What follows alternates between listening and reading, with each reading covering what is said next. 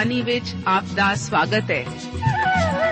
ਪ੍ਰਿਯ ਸ਼ਰੋਤਾ, ਇਹ ਸਾਚੀ ਬਾਣੀ ਕੀ ਹੈ? ਇਹ ਸਾਚੀ ਬਾਣੀ ਕਿਹਦੀ ਹੈ? ਹੋਰ ਇਹ ਸਾਨੂੰ ਕਿੱਥੇ ਮਿਲੂਗੀ? ਸ਼ਰੋਤਾ, ਇਹ ਸਾਚੀ ਬਾਣੀ ਦਾ ਸਾਡੇ ਜੀਵਨ 'ਚ ਕੀ ਲਾਭ ਹੈ? ਇਹਦਾ ਸਾਡੇ ਜੀਵਨ 'ਚ ਕੀ ਮੋਲ ਹੈ? ਇਹ ਸਾਰੇ ਪ੍ਰਸ਼ਨਾਂ ਦਾ ਉੱਤਰ ਸਾਨੂੰ ਇੱਕੋ ਹੀ ਜਗ੍ਹਾ 'ਚ ਲੱਭ ਸਕਦਾ ਹੈ। ਹੋਰ ਉਹ ਹੈ ਜੀਵਿਤ ਵਚਨ, ਧਰਮ ਸ਼ਾਸਤਰ, ਬਾਈਬਲ।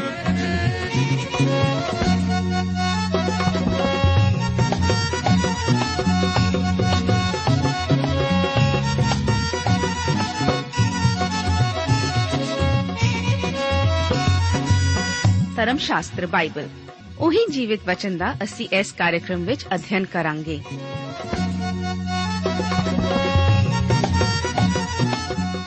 ਤੇ ਹੁਣ ਪਵਿੱਤਰ ਸ਼ਾਸਤਰ ਬਾਈਬਲ ਦਾ ਅਧਿਐਨ ਸ਼ੁਰੂ ਕਰਨ ਤੋਂ ਪਹਿਲਾਂ, ਆਈਏ ਅਸੀਂ ਆਪਣੇ ਮਨਾਂ ਨੂੰ ਤਿਆਰ ਕਰੀਏ ਇਸ ਭਜਨ ਦੁਆਰਾ।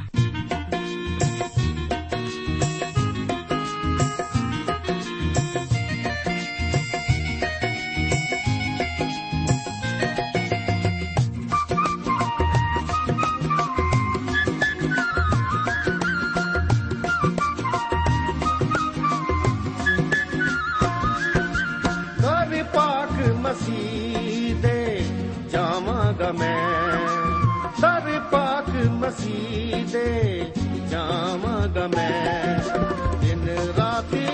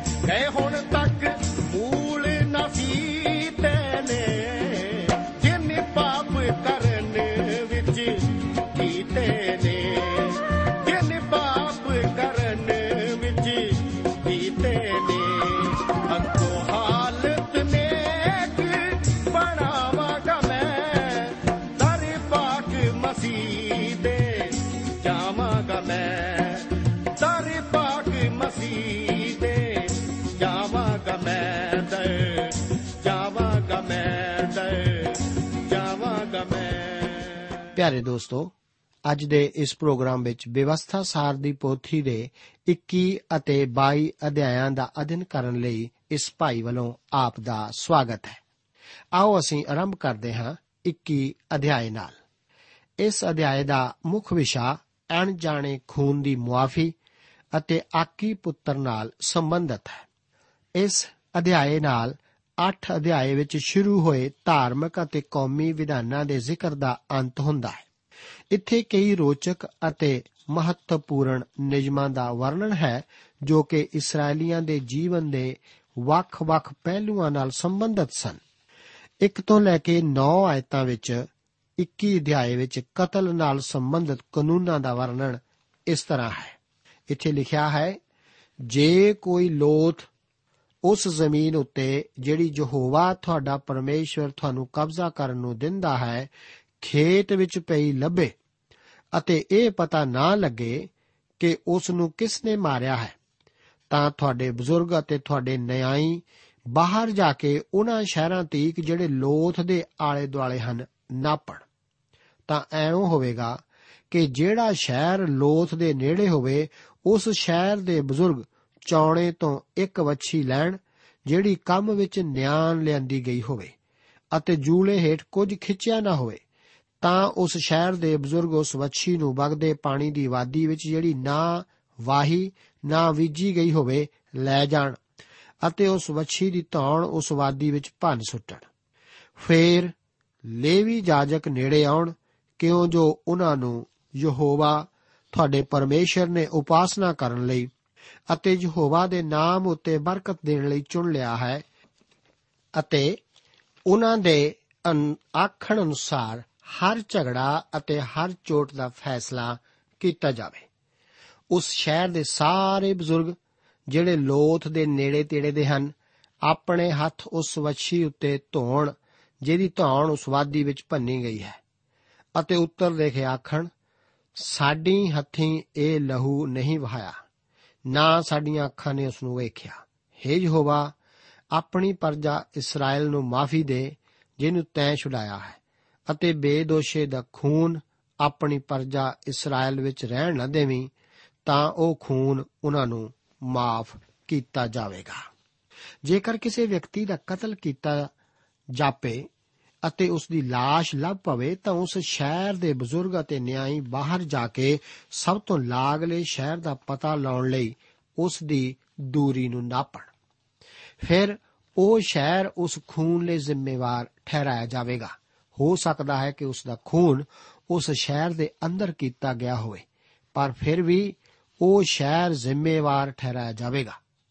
ਫਿਰ ਉਹ ਇਸ ਬਾਰੇ ਦੱਸੀ ਬੁਨਿਆਦੀ ਸਚਾਈ ਦੀ ਵਿਧੀ ਅਨੁਸਾਰ ਕਰਨਗੇ। ਜਦੋਂ ਇਹ ਜ਼ੁਲਮ ਸ਼ਹਿਰ ਦੇ ਵਿੱਚ ਕੀਤਾ ਜਾਂਦਾ ਹੈ, ਤਾਂ ਇਸ ਵਾਸਤੇ ਇਸ ਸ਼ਹਿਰ ਦੇ ਵਾਸੀਆਂ ਦੀ ਵੀ ਕੁਝ ਜ਼ਿੰਮੇਵਾਰੀ ਹੈ। ਮੇਰੇ ਵਿਚਾਰ ਅਨੁਸਾਰ ਇਸ ਦਾ ਕਾਰਨ ਇਹ ਹੋ ਸਕਦਾ ਹੈ ਕਿ ਇਸੇ ਕਰਕੇ ਉਸ ਸ਼ਹਿਰ ਦੇ ਨਾਲ ਸੰਬੰਧਿਤ ਨਾਗਰਿਕ ਇਹ ਹਮੇਸ਼ਾ ਮੰਗ ਕਰਨਗੇ ਤਾਂ ਕਿ ਜ਼ੁਲਮ ਜੋ ਕਿ ਹੋ ਰਹੇ ਹਨ, ਉਹਨਾਂ ਉੱਤੇ ਕਾਬੂ ਪਾਉਣ ਲਈ ਨਿਯਮਾਂ ਅਤੇ ਕਾਨੂੰਨਾਂ ਨੂੰ ਲਾਗੂ ਕੀਤਾ ਜਾਵੇ। ਪਰਮੇਸ਼ਵਰ ਇਸ ਤਰ੍ਹਾਂ ਸਾਰੇ ਸਮਾਜ ਨੂੰ ਜ਼ਿੰਮੇਵਾਰ ਠਹਿਰਾਉਂਦਾ ਹੈ। ਭਾਵੇਂ ਖੂਨ ਸ਼ਹਿਰ ਦੇ ਅੰਦਰ ਨਹੀਂ ਕੀਤਾ ਗਿਆ, ਤਾਂ ਵੀ ਸ਼ਹਿਰ ਇਸ ਲਈ ਜ਼ਿੰਮੇਵਾਰ ਹੈ। ਉਸ ਸ਼ਹਿਰ ਦੇ ਬਜ਼ੁਰਗ ਆ ਕੇ ਸ਼ਹਿਰ ਵਾਸਤੇ ਮਾਫੀ ਮੰਗਣਗੇ ਅਤੇ ਇਸ ਤਰ੍ਹਾਂ ਉਹਨਾਂ ਨੂੰ ਮਾਫੀ ਦਿੱਤੀ ਜਾਵੇਗੀ। ਇਹ ਕਹਿਣਾ ਇੱਕ ਵੱਖਰੀ ਗੱਲ ਹੈ ਕਿ ਸਭ ਕੁਝ ਭਿਆਨਕ ਅਤੇ ਖਤਰਨਾਕ ਵਾਪਰ ਰਿਹਾ ਹੈ। ਪਰ ਪਰਮੇਸ਼ਰ ਕੋਲ ਜਾਣਾ ਅਤੇ ਇਹ ਕਹਿਣਾ ਇੱਕ ਵੱਖਰੀ ਗੱਲ ਹੈ ਕਿ हे ਪਰਮੇਸ਼ਰ ਸਾਨੂੰ ਬਤੌਰ ਕੌਮ ਮਾਫ ਕਰ ਦੇ। हे ਪਰਮੇਸ਼ਵਰ, ਅੱਜ ਦੇ ਪਾਪਾਂ ਤੋਂ ਸਾਨੂੰ ਮਾਫ ਕਰ। ਕੀ ਆਪ ਜਾਣਦੇ ਹੋ ਕਿ ਯੀਸ਼ੂ ਮਸੀਹ ਜੀ ਨੂੰ ਸ਼ਹਿਰ ਦੇ ਬਾਹਰ ਮਾਰਿਆ ਗਿਆ ਸੀ? ਜੀ ਹਾਂ, ਇਹ ਤਾਂ ਇਸੇ ਤਰ੍ਹਾਂ ਕੀਤਾ ਗਿਆ ਸੀ। ਪਰ ਉਸ ਦੀ ਮੌਤ ਦੁਆਰਾ ਹੀ ਉਸ ਦੇ ਕਾਤਲ ਬਚਾਏ ਗਏ ਸਨ। ਮੇਰਾ ਵਿਚਾਰ ਹੈ ਕਿ ਜੋ ਰੋਮੀ ਸੂਬੇਦਾਰ ਉਸ ਨੂੰ ਸਲੀਬ ਉੱਤੇ ਦਿੱਤੇ ਜਾਣ ਦੀ ਦੇਖਰੇਖ ਕਰ ਰਿਹਾ ਸੀ, ਉਹ ਬਚਾਇਆ ਗਿਆ ਸੀ। 10 ਤੋਂ ਲੈ ਕੇ 17 ਆਇਤਾਂ ਵਿੱਚ ਯੁੱਧ ਦੌਰਾਨ ਬੰਦੀ ਬਣਾਈ ਕਿਸੇ ਔਰਤ ਨਾਲ ਵਿਆਹ ਕਰਨ ਬਾਰੇ ਨਿਯਮਾਂ ਦਾ ਵਰਣਨ ਹੈ। ਇਸ ਦੇ ਨਾਲ ਜੇਠਿਆਂ ਦੇ ਹੱਕ ਦੀ ਰੱਖਿਆ ਦਾ ਉਲੇਖ ਵੀ ਹੈ, ਜਿੱਥੇ ਕਿ ਦੋ ਵਿਆਹਾਂ ਦੀ ਹਾਲਤ ਵਿੱਚ ਇੱਕ ਨੂੰ ਪਿਆਰ ਕਰਕੇ ਦੂਜੀ ਨਾਲ ਘਿਣ ਕੀਤੀ ਗਈ ਹੋਵੇ। ਇਸ ਦੀ ਮਿਸਾਲ ਸਾਨੂੰ ਯਾਕੂਬ ਦੇ ਜੀਵਨ ਵਿੱਚ ਮਿਲਦੀ ਹੈ। ਇਸ ਤੋਂ ਬਾਅਦ 21 ਅਧਿਆਏ ਉਸ ਦੀਆਂ 18 ਤੋਂ ਲੈ ਕੇ 23 ਆਇਤਾਂ ਵਿੱਚ ਆਕੀ ਪੁੱਤਰਾਂ ਦਾ ਜ਼ਿਕਰ ਇਸ ਤਰ੍ਹਾਂ ਕੀਤਾ ਗਿਆ ਹੈ। ਇਸ ਵਿੱਚ ਅਸੀਂ ਪੜ੍ਹਦੇ ਹਾਂ, ਜੇ ਕਿਸੇ ਮਨੁੱਖ ਦੇ ਕੋਲ ਕੱਬਾ ਅਤੇ ਆਕੀ ਪੁੱਤਰ ਹੋਵੇ, ਜਿਹੜਾ ਆਪਣੇ ਪਿਤਾ ਅਤੇ ਮਾਤਾ ਦੀ ਨਾ ਮੰਨੇ ਅਤੇ ਜਦ ਉਹ ਉਸ ਨੂੰ ਝਿੜਕਣ ਅਤੇ ਉਹ ਉਹਨਾਂ ਦੀ ਨਾ ਸੁਣੇ, ਤਾਂ ਉਸ ਦਾ ਪਿਤਾ ਅਤੇ ਮਾਤਾ ਉਸ ਨੂੰ ਫੜ ਕੇ ਉਸ ਸ਼ਹਿਰ ਦੇ ਬਜ਼ੁਰਗਾਂ ਕੋਲ ਉਸ ਦੇ ਥਾਂ ਦੇ ਫਾਟਕ ਉੱਤੇ ਲੈ ਜਾਣ। ਅਤੇ ਉਹ ਉਸ ਦੇ ਸ਼ਹਿਰ ਦੇ ਬਜ਼ੁਰਗਾਂ ਨੂੰ ਆਖਣ ਭਈ ਇਹ ਸਾਡਾ ਪੁੱਤਰ ਕੱਬਾ ਅਤੇ ਆਕੀ ਹੈ ਅਤੇ ਸਾਡੇ ਕਹੇ ਕਰ ਨਹੀਂ, ਉਹ ਪੇਟੂ ਅਤੇ ਸ਼ਰਾਬੀ ਹੈ। ਤਾਂ ਉਸ ਦੇ ਸ਼ਹਿਰ ਦੇ ਸਾਰੇ ਮਨੁੱਖ ਉਸ ਨੂੰ ਇਉਂ ਵੱਟੇ ਮਾਰਨ ਕਿ ਉਹ ਮਰ ਜਾਵੇ। ਇਉਂ ਤੁਸੀਂ ਇਹ ਬੁਰੀਾਈ ਆਪਣੇ ਵਿੱਚੋਂ ਕੱਢ ਦਿਓ ਤਾਂ ਸਾਰੇ ਇਸرائیਲੀ ਸੁਣ ਕੇ ਡਰਨਗੇ। ਇਹ ਨਿਯਮ ਅਸੀਂ ਕੀ ਦੇਖਦੇ ਹਾਂ? ਕਿ ਅੱਗੇ ਸਾਨੂੰ ਦੱਸਦਾ ਹੈ, ਜੇ ਕਿਸੇ ਮਨੁੱਖ ਉਤੇ ਅਜਿਹਾ ਪਾਪ ਆ ਪਵੇ, ਜੋ ਮੌਤ ਜੋਗ ਹੋਵੇ ਅਤੇ ਉਹ ਮਾਰਿਆ ਜਾਵੇ ਅਤੇ ਤੁਸੀਂ ਉਸ ਨੂੰ ਰੁੱਖ ਉਤੇ ਟੰਗ ਦਿਓ, ਤਾਂ ਤੁਸੀਂ ਸਾਰੀ ਰਾਤ ਉਸ ਦੀ ਲੋਥ ਰੁੱਖ ਉੱਤੇ ਟੰਗੀ ਹੋਈ ਨਾ ਰਹਿਣ ਦਿਓ। ਪਰ ਤੁਸੀਂ ਉਸ ਨੂੰ ਉਸੇ ਦਿਨ ਦੱਬ ਦਿਓ ਕਿਉਂ ਜੋ ਜਿਹੜਾ ਟੰਗਿਆ ਜਾਵੇ, ਉਹ ਪਰਮੇਸ਼ਵਰ ਦਾ ਸਰਾਪੀ ਹੈ। ਤੁਸੀਂ ਆਪਣੀ ਜ਼ਮੀਨ ਨੂੰ ਜਿਹੜੀ ਯਹੋਵਾ ਤੁਹਾਡਾ ਪਰਮੇਸ਼ਵਰ ਤੁਹਾਨੂੰ ਮਿਲਕ ਵਿੱਚ ਦੇਣ ਵਾਲਾ ਹੈ, ਭ੍ਰਿਸ਼ਟ ਨਾ ਕਰੋ। ਇਹ ਨਿਯਮ ਇੱਕ ਉਡਾਊ ਪੁੱਤਰ ਬਾਰੇ ਹੈ। ਅਸੀਂ ਸਮਝ ਸਕਦੇ ਹਾਂ ਕਿ ਜਦੋਂ ਪ੍ਰਭੂ ਯੀਸੂ ਜੀ ਉਡਾਊ ਪੁੱਤਰ ਦੇ ਦ੍ਰਿਸ਼ਟਾਂਤ ਬਾਰੇ ਦੱਸ ਰਹੇ ਸਨ, ਤਾਂ ਉਹਨਾਂ ਨੇ ਸੁਣ ਰਹੀ ਭੀੜ ਨੂੰ ਕਿਵੇਂ ਅਚੰਭੇ ਵਿੱਚ ਪਾਇਆ ਹੋਵੇਗਾ। ਉਹ ਉਡਾਊ ਪੁੱਤਰ ਦੇ ਘਰ ਨੂੰ ਪਰਤਣ ਬਾਰੇ ਕਿਹਾ ਗਿਆ ਸੀ। ਤਾਂ ਭੀੜ ਸੋਚ ਰਹੀ ਹੋਵੇਗੀ ਕਿ ਹੁਣ ਤਾਂ ਉਸ ਨੂੰ ਪੱਥਰਾਂ ਨਾਲ ਮਾਰ-ਮਾਰ ਕੇ ਨਾਸ਼ ਕੀਤਾ ਜਾਵੇਗਾ। ਉਹਨਾਂ ਦੀ ਹੈਰਾਨੀ ਦਾ ਅੰਦਾਜ਼ਾ ਲਗਾਓ। ਜਦੋਂ ਪ੍ਰਭੂ ਯੀਸੂ ਨੇ ਕਿਹਾ ਸੀ ਕਿ, ਪਿਤਾ, ਆਪਣੀਆਂ ਬਾਹਾਂ ਫੈਲਾ ਕੇ ਉਸ ਲੜਕੇ ਨੂੰ ਮਿਲਣ ਲਈ ਬਾਹਰ ਗਿਆ। ਉਹਨਾਂ ਨੇ ਆਸ ਲਗਾ ਰੱਖੀ ਸੀ ਕਿ ਲੜਕੇ ਨੂੰ ਠੀਕ-ਠੀਕ ਸਜ਼ਾ ਦਿੱਤੀ ਜਾਵੇਗੀ। ਜਿਸ ਦਾ ਉਹ ਹੱਕਦਾਰ ਸੀ। ਉਹ ਲੜਕਾ ਆਪਣੇ ਪਿਤਾ ਲਈ ਬਦਨਾਮੀ ਦਾ ਕਾਰਨ ਸੀ। ਉਹ ਮਾਰੇ ਜਾਣ ਦਾ ਹੱਕਦਾਰ ਸੀ। ਪਰ ਪਿਤਾ ਅਸਲ ਵਿੱਚ ਕੀ ਕਰਦਾ ਹੈ? ਉਹ ਲੜਕੇ ਨੂੰ ਗਲ ਵਕੜੀ ਪਾ ਕੇ ਚੁੰਮਦਾ ਹੈ। ਉਸਨੇ ਕਿਹਾ, ਆਓ ਖਾਈਏ ਅਤੇ ਖੁਸ਼ੀ ਮਨਾਈਏ, ਕਿਉਂਕਿ ਮੇਰਾ ਇਹ ਪੁੱਤਰ ਮਰ ਗਿਆ ਸੀ। ਅਤੇ ਫਿਰ ਜੀ ਪਿਆ ਹੈ ਅਤੇ ਉਹ ਗਵਾਚ ਗਿਆ ਸੀ ਅਤੇ ਹੁਣ ਲੱਭ ਪਿਆ ਹੈ। ਦੋਸਤੋ, ਕੀ ਆਪ ਖੁਸ਼ ਨਹੀਂ ਕਿ ਅੱਜ ਅਸੀਂ ਸ਼ਰਾ ਦੇ ਅਧੀਨ ਨਹੀਂ ਹਾਂ? ਜਦੋਂ ਅਸੀਂ ਪਰਮੇਸ਼ਰ ਕੋਲ ਆਉਂਦੇ ਹਾਂ ਅਤੇ ਆਪਣੇ ਪਾਪਾਂ ਦਾ ਇਕਰਾਰ ਕਰਦੇ ਹਾਂ ਉਹ ਵਿਸ਼ਵਾਸਯੋਗ ਅਤੇ ਧਰਮੀ ਹੋਣ ਕਰਕੇ ਸਾਡੇ ਪਾਪਾਂ ਨੂੰ ਮਾਫ ਕਰਦਾ ਹੈ ਅਤੇ ਸਾਰੇ ਅਧਰਮ ਤੋਂ ਸਾਨੂੰ ਸ਼ੁੱਧ ਕਰਦਾ ਹੈ। ਸਜ਼ਾ ਦੀ ਬਜਾਏ ਸਾਡੇ ਵਾਸਤੇ ਤਰਸ ਹੈ। ਜਦੋਂ ਅਸੀਂ ਪਰਮੇਸ਼ਰ ਵੱਲ ਮੁੜਦੇ ਹਾਂ, ਤਾਂ ਉਹ ਸਾਨੂੰ ਕਬੂਲ ਕਰਨ ਲਈ ਕਿੰਨਾ ਤਰਸਯੋਗ ਹੈ। ਇਸ ਤੋਂ ਬਾਅਦ ਕਿਸੇ ਦੇ ਦਰਖਤ ਉੱਤੇ ਲਟਕਾਏ ਜਾਣ ਦੀ ਅਨੋਖੀ ਘਟਨਾ ਦਾ ਵਰਣਨ ਹੈ। ਜੋ ਕਸੂਰਵਾਰ ਦਰਖਤ ਤੇ ਲਟਕਾਇਆ ਜਾਵੇ, ਉਸ ਨੂੰ ਸਾਰੀ ਰਾਤ ਲਟਕਦਾ ਨਹੀਂ ਸੀ ਰਹਿਣ ਦਿੱਤਾ ਜਾਂਦਾ। ਇਹ ਇਸ ਕਰਕੇ ਸੀ ਕਿਉਂਕਿ ਦਰਖਤ ਉੱਤੇ ਲਟਕਾਇਆ ਗਿਆ ਹਰੇਕ ਵਿਅਕਤੀ ਸਰਾਪਿਤ ਸੀ। ਇਸ ਨਿਯਮ ਦਾ ਇੱਥੇ ਵਰਣਨ ਕੀਤਾ ਜਾਣਾ ਅਜੀਬ ਜਿਹਾ ਜਾਪਦਾ ਹੈ। ਸਜ਼ਾਏ ਮੌਤ ਇਸਰਾਇਲ ਵਿੱਚ ਪਥਰਾਓ ਕਰਕੇ ਦਿੱਤੀ ਜਾਂਦੀ ਸੀ। ਇਸ ਤਰ੍ਹਾਂ ਜਾਪਦਾ ਹੈ ਕਿ ਲਟਕਾ ਕੇ ਮਾਰਨ ਦੀ ਸਜ਼ਾ ਇਸਰਾਇਲ ਵਿੱਚ ਨਹੀਂ ਸੀ। ਸੋ ਇਸ ਦਾ ਅਸਲੀ ਅਰਥ ਇਹ ਸੀ ਕਿ ਜੋ ਵਿਅਕਤੀ ਪਥਰਾਓ ਕਰਕੇ ਮਾਰਿਆ ਜਾਵੇ ਉਸ ਨੂੰ ਬਾਅਦ ਵਿੱਚ ਇੱਕ ਰੁੱਖ ਉੱਤੇ ਲਟਕਾਇਆ ਜਾਂਦਾ ਸੀ। ਇਹ ਭਿਆਨਕ ਕਿਸਮ ਦੇ ਅਪਰਾਧੀਆਂ ਲਈ ਕੀਤਾ ਜਾਂਦਾ ਸੀ ਤਾਂ ਕਿ ਦੂਸਰੇ ਦੇਖਣ ਕਿ ਇਸ ਭਿਆਨਕ ਜ਼ੁਲਮ ਕਰਕੇ ਹੀ ਉਹ ਮਾਰਿਆ ਗਿਆ ਸੀ। ਰਾਤ ਦੇ ਪੈਣ ਤੇ ਉਸ ਦੀ ਲੋਥ ਦਰਖਤ ਤੋਂ ਉਤਾਰ ਕੇ ਦਫਨਾਈ ਜਾਂਦੀ ਸੀ। ਕਾਰਨ ਇਹ ਸੀ ਕਿ ਉਹ ਅਪਰਾਧੀ ਪਰਮੇਸ਼ਰ ਵੱਲੋਂ ਸਰਾਪਿਤ ਸੀ। ਸ਼ਾਇਦ موسی ਤੇ ਇਸرائیਲੀਆਂ ਨੇ ਇਸ ਨਿਯਮ ਦੀ ਮਹੱਤਤਾ ਨੂੰ ਨਹੀਂ ਸੀ ਜਾਣਿਆ। ਗਲਾਤੀਆਂ ਦੀ ਪੱਤਰੀ 3 ਅਧਿਆਇ ਉਸ ਦੀ 13 ਆਇਤ ਵਿੱਚ ਪੌਲਸ ਇਸ ਵਿਆਖਿਆਨ ਨੂੰ ਲੈ ਕੇ ਮਸੀਹ ਉੱਤੇ ਲਾਗੂ ਕਰਦਾ ਹੈ ਕਿ ਮਸੀਹ ਨੇ ਸਾਨੂੰ ਮੁੱਲ ਲੈ ਕੇ ਸ਼ਰਾ ਦੇ ਸਰਾਪ ਤੋਂ ਛੁਡਾਇਆ। ਇਸ ਕਰਕੇ ਜੋ ਉਹ ਸਾਡੇ ਲਈ ਸਰਾਪ ਬਣਿਆ, ਕਿਉਂ ਜੋ ਲਿਖਿਆ ਹੋਇਆ ਹੈ, ਭਈ ਸਰਾਪੀ ਹੈ ਹਰੇਕ ਜਿਹੜਾ ਰੁੱਖ ਉੱਤੇ ਟੰਗਿਆ ਹੋਇਆ ਹੈ। ਜਦੋਂ ਯੀਸੂ ਜੀ ਇਸ ਧਰਤੀ ਉੱਤੇ ਜਿੰਦਾ ਸਨ, ਤਾਂ ਉਸ ਨੂੰ ਸਲੀਬ ਉੱਤੇ ਦਿੱਤੇ ਜਾਣ ਲਈ ਰੋਮੀਆਂ ਦੇ ਹੱਥ ਸੌਂਪਿਆ ਗਿਆ ਸੀ, ਕਿਉਂਕਿ ਉਸ ਸਮੇਂ ਰੋਮੀ ਰਾਜ ਕਰਦੇ ਸਨ। ਇਸ ਕਰਕੇ ਸਜ਼ਾਏ ਮੌਤ ਸਿਰਫ ਰੋਮ ਹੀ ਦੇ ਸਕਦਾ ਸੀ। ਸਾਡੇ ਪ੍ਰਭੂ ਨੂੰ ਇੱਕ ਰੋਮੀ ਸਲੀਬ ਉੱਤੇ ਦਿੱਤਾ ਗਿਆ ਸੀ, ਜਿਸ ਨੂੰ ਕਦੇ-ਕਦੇ ਦਰਖਤ ਵੀ ਆਖਿਆ ਜਾਂਦਾ ਸੀ। ਹੁਣ ਪੌਲਸ ਇੱਥੇ ਆਖਦਾ ਹੈ ਕਿ ਜਦੋਂ ਯੀਸ਼ੂ ਜੀ ਸਲੀਬ ਉੱਤੇ ਲਟਕ ਰਹੇ ਸਨ, ਤਾਂ ਉਹ ਸਾਡੇ ਪਾਪਾਂ ਨੂੰ ਉਠਾ ਰਹੇ ਸਨ ਅਤੇ ਇਸ ਹਾਲਤ ਵਿੱਚ ਉਹ ਪਰਮੇਸ਼ਵਰ ਦੁਆਰਾ ਸਰਾਪਤ ਸਨ। ਕੀ ਇਹ ਇਸ ਕਰਕੇ ਸੀ ਕਿ ਜੋ ਕੁਝ ਉਹਨਾਂ ਨੇ ਕੀਤਾ ਸੀ? ਨਹੀਂ। ਉਹ ਸਾਨੂੰ ਸ਼ਰਾ ਦੇ ਸਰਾਪ ਤੋਂ ਛਡਾਉਣ ਲਈ ਸਾਡੀ ਖਾਤਰ ਸਰਾਪ ਬਣਿਆ ਸੀ। ਉਸ ਨੇ ਸਾਨੂੰ ਪਾਪ ਦੇ ਸਰਾਪ ਤੋਂ ਛੁਡਾਇਆ। ਉਸ ਨੇ ਸਾਨੂੰ ਪਾਪ ਦੀ ਸਜ਼ਾ ਤੋਂ ਛੁਡਾਇਆ ਸੀ। ਅਤੇ ਉਸ ਨੇ ਸਾਨੂੰ ਮਾਫੀ ਦਿਲਾਈ। ਕਿਉਂ? ਕਿਉਂਕਿ ਉਹ ਸਾਡੀ ਖਾਤਰ ਸਰਾਪ ਬਣਾਇਆ ਗਿਆ ਸੀ। ਲੋਕ ਇਸ ਬਾਰੇ ਤਰਕ ਦਿੰਦੇ ਨਹੀਂ ਥੱਕਦੇ ਕਿ ਯਹੂਦੀ ਜਾਂ ਰੋਮੀ ਪ੍ਰਭੂ ਯੀਸ਼ੂ ਜੀ ਦੀ ਮੌਤ ਲਈ ਕਸੂਰਵਾਰ ਸਨ। ਅਸਲ ਵਿੱਚ ਮੈਂ ਅਤੇ ਆਪ ਉਸ ਦੀ ਮੌਤ ਲਈ ਜ਼ਿੰਮੇਵਾਰ ਸੀ। ਉਹ ਸਾਡੀ ਖਾਤਰ ਸਰਾਪ ਬਣਾਇਆ ਗਿਆ ਸੀ। ਇਹੋ ਹੀ ਸੀ ਜੋ ਉਸ ਨੇ ਸਾਡੇ ਵਾਸਤੇ ਸਲੀਬ ਉੱਤੇ ਕੀਤਾ। ਜੋ ਸਾਨੂੰ ਉਸ ਦੀ ਮੌਤ ਲਈ ਜ਼ਿੰਮੇਵਾਰ ਠਹਿਰਾਉਂਦਾ ਹੈ। ਆਓ ਅੱਗੇ 22 ਅਧਿਆਏ ਵਿੱਚ ਦਾਖਲ ਹੁੰਦੇ ਹਾਂ। ਇਸ ਅਧਿਆਏ ਵਿੱਚ ਭਰਾਤਰੀ ਸੰਬੰਧਾਂ, ਵਸਤਰਾਂ, ਉਸਾਰੀ, ਬੀਜ ਬੀਜਣ ਅਤੇ ਵਿਆਹ ਨਾਲ ਸੰਬੰਧਿਤ ਫੁਟਕਲ ਨਿਯਮਾਂ ਦਾ ਵਰਣਨ ਹੈ। ਇਸ ਅਧਿਆਏ ਨਾਲ ਅਸੀਂ ਇਸ ਪੁਸਤਕ ਦੇ ਇੱਕ ਨਵੇਂ ਭਾਗ ਵਿੱਚ ਦਾਖਲ ਹੁੰਦੇ ਹਾਂ, ਜੋ ਕਿ 22 ਤੋਂ ਲੈ ਕੇ 26 ਅਧਿਆਇਆਂ ਵਿੱਚ ਘਰੇਲੂ ਅਤੇ ਵਿਅਕਤੀਗਤ ਸੰਬੰਧਾਂ ਨਾਲ ਮਿਲਦੇ ਨਿਯਮਾਂ ਦਾ ਉਲੇਖ ਕਰਦਾ ਹੈ। ਇੱਕ ਤੋਂ ਲੈ ਕੇ 4 ਆਇਤਾਂ ਵਿੱਚ ਭਰਾਤਰੀ ਰਿਸ਼ਤਿਆਂ ਦਾ ਜ਼ਿਕਰ ਇਸ ਤਰ੍ਹਾਂ ਹੈ।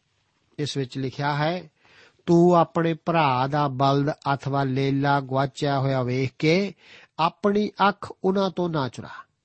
ਤੂੰ ਉਹਨਾਂ ਨੂੰ ਆਪਣੇ ਭਰਾ ਕੋਲ ਮੋੜ ਲੈ ਆਵੇਂ। ਜੇ ਤੇਰਾ ਭਰਾ ਤੇਰੇ ਨੇੜੇ ਨਾ ਰਹਿੰਦਾ ਹੋਵੇ ਅਥਵਾ ਤੂੰ ਉਸ ਨੂੰ ਜਾਣਦਾ ਨਾ ਹੋਵੇ ਤਾਂ ਤੂੰ ਉਹਨੂੰ ਆਪਣੇ ਘਰ ਲੈ ਜਾ। ਅਤੇ ਉਹ ਤੇਰੇ ਕੋਲ ਰਹੇ ਜਾਤੀ ਕਰ ਤੇਰਾ ਭਰਾ ਉਹਨੂੰ ਨਾ ਭਾਲੇ, ਫੇਰ ਤੂੰ ਉਸ ਨੂੰ ਮੋੜ ਦੇਵੇਂ। ਇਉਂ ਤੂੰ ਉਸ ਦੇ ਗਧੇ ਨਾਲ ਕਰ ਅਤੇ ਇਉਂ ਉਸ ਦੇ ਲੀੜੇ ਨਾਲ ਕਰ, ਸਗੋਂ ਇਉਂ ਆਪਣੇ ਭਰਾ ਦੀ ਹਰ ਗਵਾਚੀ ਹੋਈ ਚੀਜ਼ ਨਾਲ ਕਰ, ਜਿਹੜੀ ਉਸ ਤੋਂ ਗਵਾਚੀ ਅਤੇ ਤੈਨੂੰ ਲੱਭੀ ਹੋਵੇ। ਤੂੰ ਆਪਣੀ ਅੱਖ ਉਸ ਤੋਂ ਨਹੀਂ ਚੁਰਾ ਸਕਦਾ। ਤੂੰ ਆਪਣੇ ਭਰਾ ਦਾ ਗਧਾ ਅਥਵਾ ਬਲਦ। ਰਾਹ ਵਿੱਚ ਡਿੱਗਿਆ ਹੋਇਆ ਵੇਖ ਕੇ ਆਪਣੀ ਅੱਖ ਉਹਨਾਂ ਤੋਂ ਨਾ ਚੁਰਾ। ਤੂੰ ਜ਼ਰੂਰ ਉਹਦੇ ਨਾਲ ਹੋ ਕੇ ਉਹਨੂੰ ਝੁਕ ਅੱਜ ਕੱਲ ਅਸੀਂ ਇੱਕ ਚੰਗੇ ਗਵਾਂਢੀ ਦੀ ਨੀਤੀ ਬਾਰੇ ਬਹੁਤ ਕੁਝ ਸੁਣਦੇ ਹਾਂ। ਪਰ ਇਹ ਤਾਂ ਮੂਸਾ ਤੋਂ ਹੀ ਚਲੀ ਆਉਂਦੀ ਹੈ। ਇਹ ਕੋਈ ਨਵੀਂ ਨੀਤੀ ਨਹੀਂ ਹੈ। ਅਸਲ ਵਿੱਚ ਤਾਂ ਮੂਸਾ ਨਾਲੋਂ ਵੀ ਹੋਰ ਪੁਰਾਣੀ ਹੈ ਇਹ ਤਾਂ ਅਵਧੀ ਕਾਲ ਤੱਕ ਪਰਮੇਸ਼ਵਰ ਦੇ ਸਿੰਘਾਸਣ ਤੱਕ ਪਹੁੰਚਦੀ ਹੈ। ਇਹ ਉਹੀ ਹੈ ਜੋ ਇਸ ਨੂੰ ਅਪਣਾਉਣ ਬਾਰੇ ਆਖਦਾ ਹੈ। ਜ਼ਰੂਰੀ ਹੈ ਕਿ ਅਸੀਂ ਇਸ ਨੂੰ ਰੋਜ਼ਾਨਾ ਦੇ ਜੀਵਨ ਵਿੱਚ ਪ੍ਰਦਰਸ਼ਿਤ ਕਰੀਏ। ਉਹਨਾਂ ਦੁਆਰਾ ਆਪਣੇ ਗਵਾਂਢੀ ਦੇ ਪ੍ਰਤੀ ਉਦਾਸੀਨ ਵਤੀਰਾ ਨਹੀਂ ਸੀ ਅਪਣਾਇਆ ਜਾਣਾ ਅਤੇ ਨਾ ਹੀ ਆਪਣੇ ਗਵਾਂਢੀ ਦੀ ਸਮੱਸਿਆ ਤੋਂ ਇਸ ਤਰ੍ਹਾਂ ਮੂੰਹ ਮੋੜਿਆ ਜਾਣਾ ਸੀ, ਜਿਸ ਤਰ੍ਹਾਂ ਇਸ ਨਾਲ ਉਹਨਾਂ ਦਾ ਕੋਈ ਸੰਬੰਧ ਹੀ ਨਾ ਹੋਵੇ। ਉਹਨਾਂ ਨੂੰ ਆਪਣੇ ਗਵਾਂਢੀ ਦੀ ਮਦਦ ਕਰਨੀ ਚਾਹੀਦੀ ਸੀ।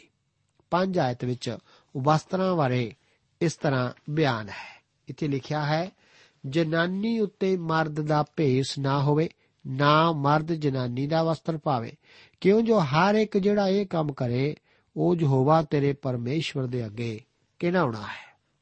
ਹੋ ਸਕਦਾ ਹੈ ਕੋਈ ਇਹ ਆਖੇ ਕਿ ਇਹ ਸਾਡੇ ਉੱਤੇ ਲਾਗੂ ਨਹੀਂ ਹੁੰਦਾ, ਕਿਉਂਕਿ ਅਸੀਂ ਤਾਂ ਸ਼ਰਾ ਦੇ ਅਧੀਨ ਨਹੀਂ ਹਾਂ। ਇਹ ਸੱਚ ਹੈ।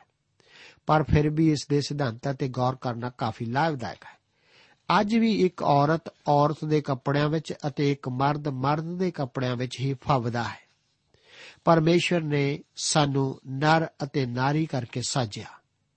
ਸਾਡੀ ਜੋ ਅੱਜ ਸਮੱਸਿਆ ਹੈ, ਉਹ ਇਸ ਕਰਕੇ ਹੈ ਕਿਉਂਕਿ ਨਰ ਅਤੇ ਨਾਰੀ ਇੱਕ ਦੂਸਰੇ ਦੀ ਤਰ੍ਹਾਂ ਦਿਖਾਈ ਦੇਣ ਦੀ ਕੋਸ਼ਿਸ਼ ਕਰ ਰਹੇ ਹਨ। ਇਸੇ ਕਰਕੇ ਆਦਮੀ ਅਤੇ ਔਰਤਾਂ ਵਿੱਚ ਇੱਕ ਦੂਸਰੇ ਦੇ ਅਧਿਕਾਰਾਂ ਦੀ ਮੰਗ ਵੱਧ ਸੁਣਾਈ ਦੇਣ ਲੱਗੀ ਹੈ। 6 ਅਤੇ 7 ਆਇਤਾਂ ਵਿੱਚ ਪੰਛੀਆਂ ਦੀ ਸੁਰੱਖਿਆ ਦਾ ਜ਼ਿਕਰ ਇਸ ਤਰ੍ਹਾਂ ਹੈ। ਲਿਖਿਆ ਹੈ, ਜੇ ਕਿਸੇ ਪੰਛੀ ਦਾ ਆਲਣਾ ਰਾਹ ਵਿੱਚ ਕਿਸੇ ਰੁੱਖ ਉੱਤੇ ਅਥਵਾ ਧਰਤੀ ਉੱਤੇ ਬੋਟਾਂ ਅਥਵਾ ਆਂਡਿਆਂ ਨਾਲ ਤੈਨੂੰ ਪਿਆ ਹੋਇਆ ਲੱਭੇ ਅਤੇ ਮਾਂ ਬੋਟਾਂ ਅਥਵਾ ਆਂਡਿਆਂ ਉੱਤੇ ਬੈਠੀ ਹੋਈ ਹੋਵੇ ਤਾਂ ਤੂੰ ਮਾਂ ਨੂੰ ਬੱਚਿਆਂ ਨਾਲ ਨਾ ਫੜ। ਤੂੰ ਮਾਂ ਨੂੰ ਜ਼ਰੂਰ ਛੱਡ ਦੇ, ਪਰ ਬੱਚਿਆਂ ਨੂੰ ਆਪਣੇ ਲਈ ਲੈ ਲੈ ਤਾਂ ਜੋ ਤੇਰਾ ਭਲਾ ਹੋਵੇ ਅਤੇ ਤੂੰ ਆਪਣੇ ਦਿਨ ਲੰਮੇ ਕਰੇ। ਇਹ ਬਹੁਤ ਹੀ ਰੋਚਕ ਗੱਲ ਹੈ ਕਿ ਪਰਮੇਸ਼ਰ ਪੰਛੀਆਂ ਦਾ ਵੀ ਫਿਕਰ ਕਰਦਾ ਹੈ। ਪ੍ਰਭੂ ਯੀਸ਼ੂ ਜੀ ਦੇ ਵਚਨਾਂ ਨੂੰ ਯਾਦ ਕਰੋ ਕਿ ਉਹਨਾਂ ਨੇ ਕਹੇ ਸਨ ਕਿ ਇਹ ਕਿ ਇੱਕ ਚਿੜੀ ਧਰਤੀ ਉੱਤੇ ਪਿਤਾ ਦੀ ਆਗਿਆ ਤੋਂ ਬਗੈਰ ਨਹੀਂ ਡਿੱਗਦੀ। ਇਹ ਵਚਨ ਮੱਤੀ ਦੀ ਇੰਜੀਲ 10 ਅਧਿਆਇ ਉਸ ਦੀ 29 ਆਇਤ ਹੈ ਇਸ ਦਾ ਅਸਲੀ ਅਰਥ ਇਹ ਹੈ ਕਿ ਹਰ ਚਿੜੀ ਪਿਤਾ ਦੀ ਗੋਦ ਵਿੱਚ ਹੀ ਡਿੱਗਦੀ ਹੈ। ਇਹ ਸਿਰਫ ਇੱਕ ਪੰਛੀ ਹੀ ਜਾਪਦਾ ਹੈ, ਪਰ ਪਿਤਾ ਇਸ ਦੀ ਵੀ ਫਿਕਰਮੰਦ ਹੈ। ਪ੍ਰਭੂ ਯੀਸ਼ੂ ਮਸੀਹ ਜੀ ਨੇ ਕਿਹਾ ਸੀ ਕਿ ਡਰੋ ਨਹੀਂ, ਤੁਸੀਂ ਬਹੁਤੀਆਂ ਚਿੜੀਆਂ ਨਾਲੋਂ ਬਹੁਤ ਬਹੁਮੁੱਲੇ ਹੋ। ਇਹ ਕਿੰਨਾ ਅਦਭੁਤ ਹੈ।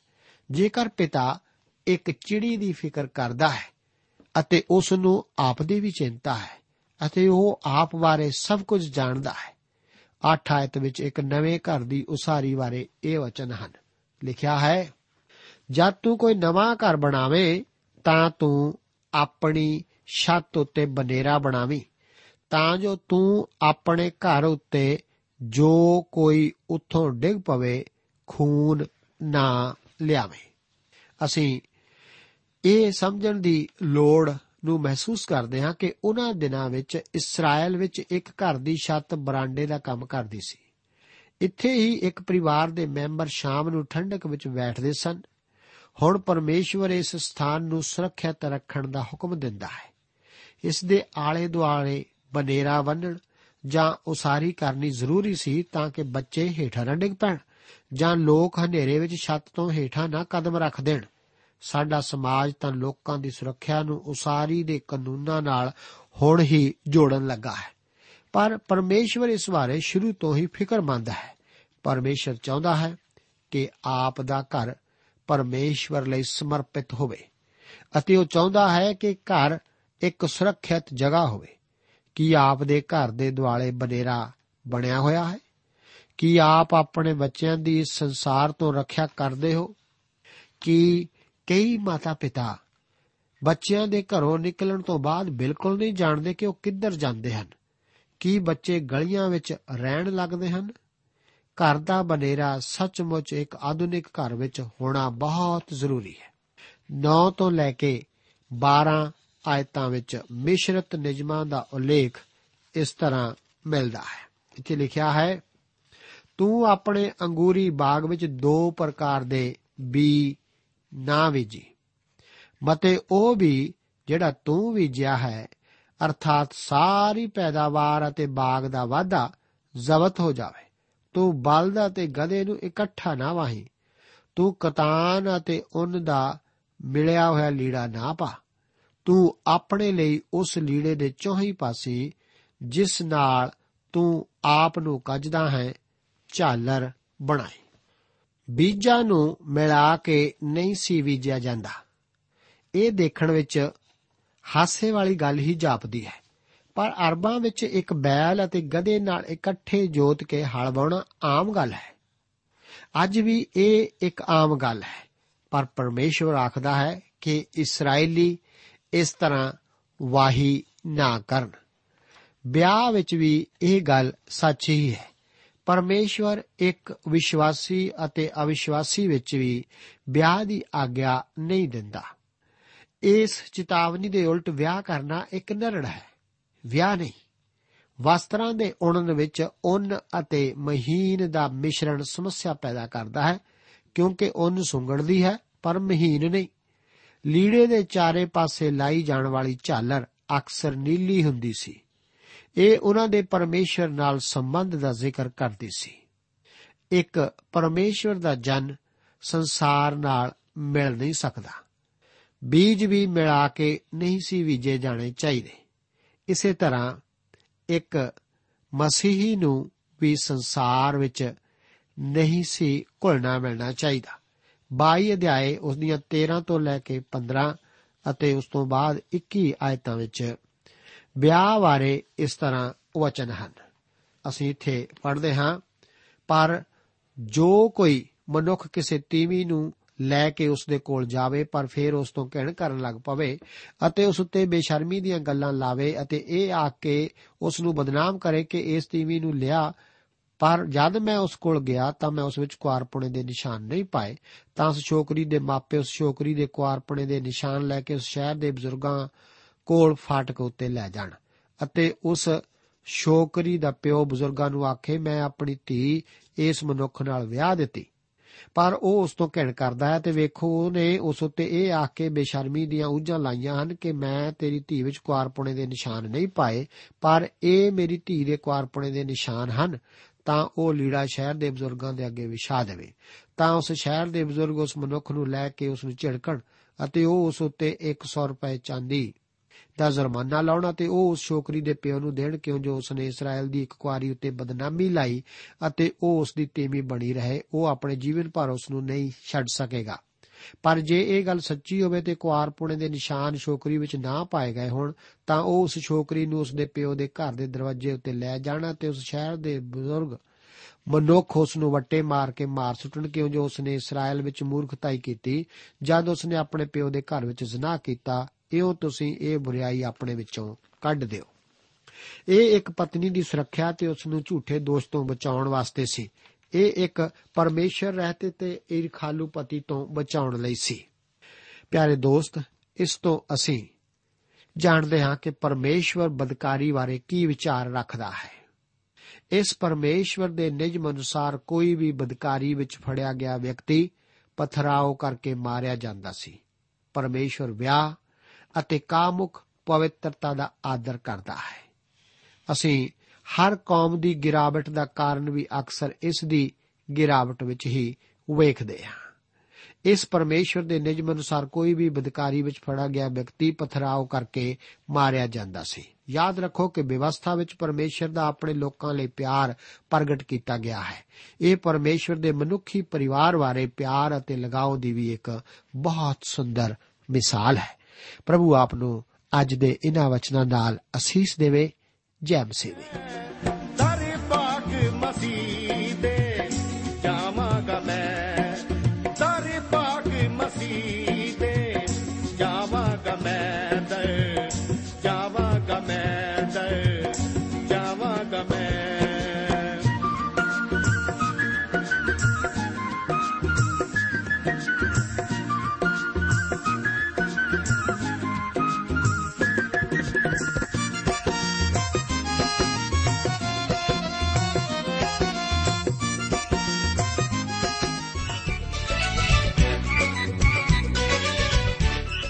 ਦੋਸਤੋ ਸਾਨੂੰ ਉਮੀਦ ਹੈ ਕਿ ਇਹ ਕਾਰਜਕ੍ਰਮ ਤੁਹਾਨੂੰ ਪਸੰਦ ਆਇਆ ਹੋਵੇਗਾ। ਤੇ ਇਹ ਕਾਰਜਕ੍ਰਮ ਸੁਣ ਕੇ ਤੁਹਾਨੂੰ ਬਰਕਤਾਂ ਮਿਲੀਆਂ ਹੋਣਗੀਆਂ। ਜੇ ਤੁਸੀਂ ਇਹ ਕਾਰਜਕ੍ਰਮ ਦੇ ਬਾਰੇ ਕੁਝ ਪੁੱਛਣਾ ਚਾਹੁੰਦੇ ਹੋ, ਤੇ ਸਾਨੂੰ ਇਸ ਪਤੇ ਤੇ ਲਿਖੋ। Program Sachi Bani, post box number 1715 sector 36 Chandigarh 160036 ਪਤਾ ਇੱਕ ਵਾਰ ਫੇਰ ਸੁਣ ਲਓ program Sachi Bani post box number 1715 sector 36 Chandigarh 160036 ਸਾਡਾ ਈਮੇਲ ਪਤਾ ਹੈ punjabi ttb at twr.in ਪਤਾ ਇੱਕ ਵਾਰ ਫੇਰ ਸੁਣ ਲਓ punjabi ttb at twr.in ਹੁਣ ਸਾਡੇ ਪ੍ਰੋਗਰਾਮ ਦਾ ਸਮੇਂ ਸਮਾਪਤ ਹੁੰਦਾ ਹੈ। ਉਮੀਦ ਹੈ ਅਗਲੇ ਪ੍ਰੋਗਰਾਮ ਵਿੱਚ ਤੁਹਾਡੇ ਨਾਲ ਫੇਰ ਪੇਂਟ ਹੋਏਗੀ। ਰੱਬ ਤੁਹਾਨੂੰ ਬਰਕਤ ਦੇ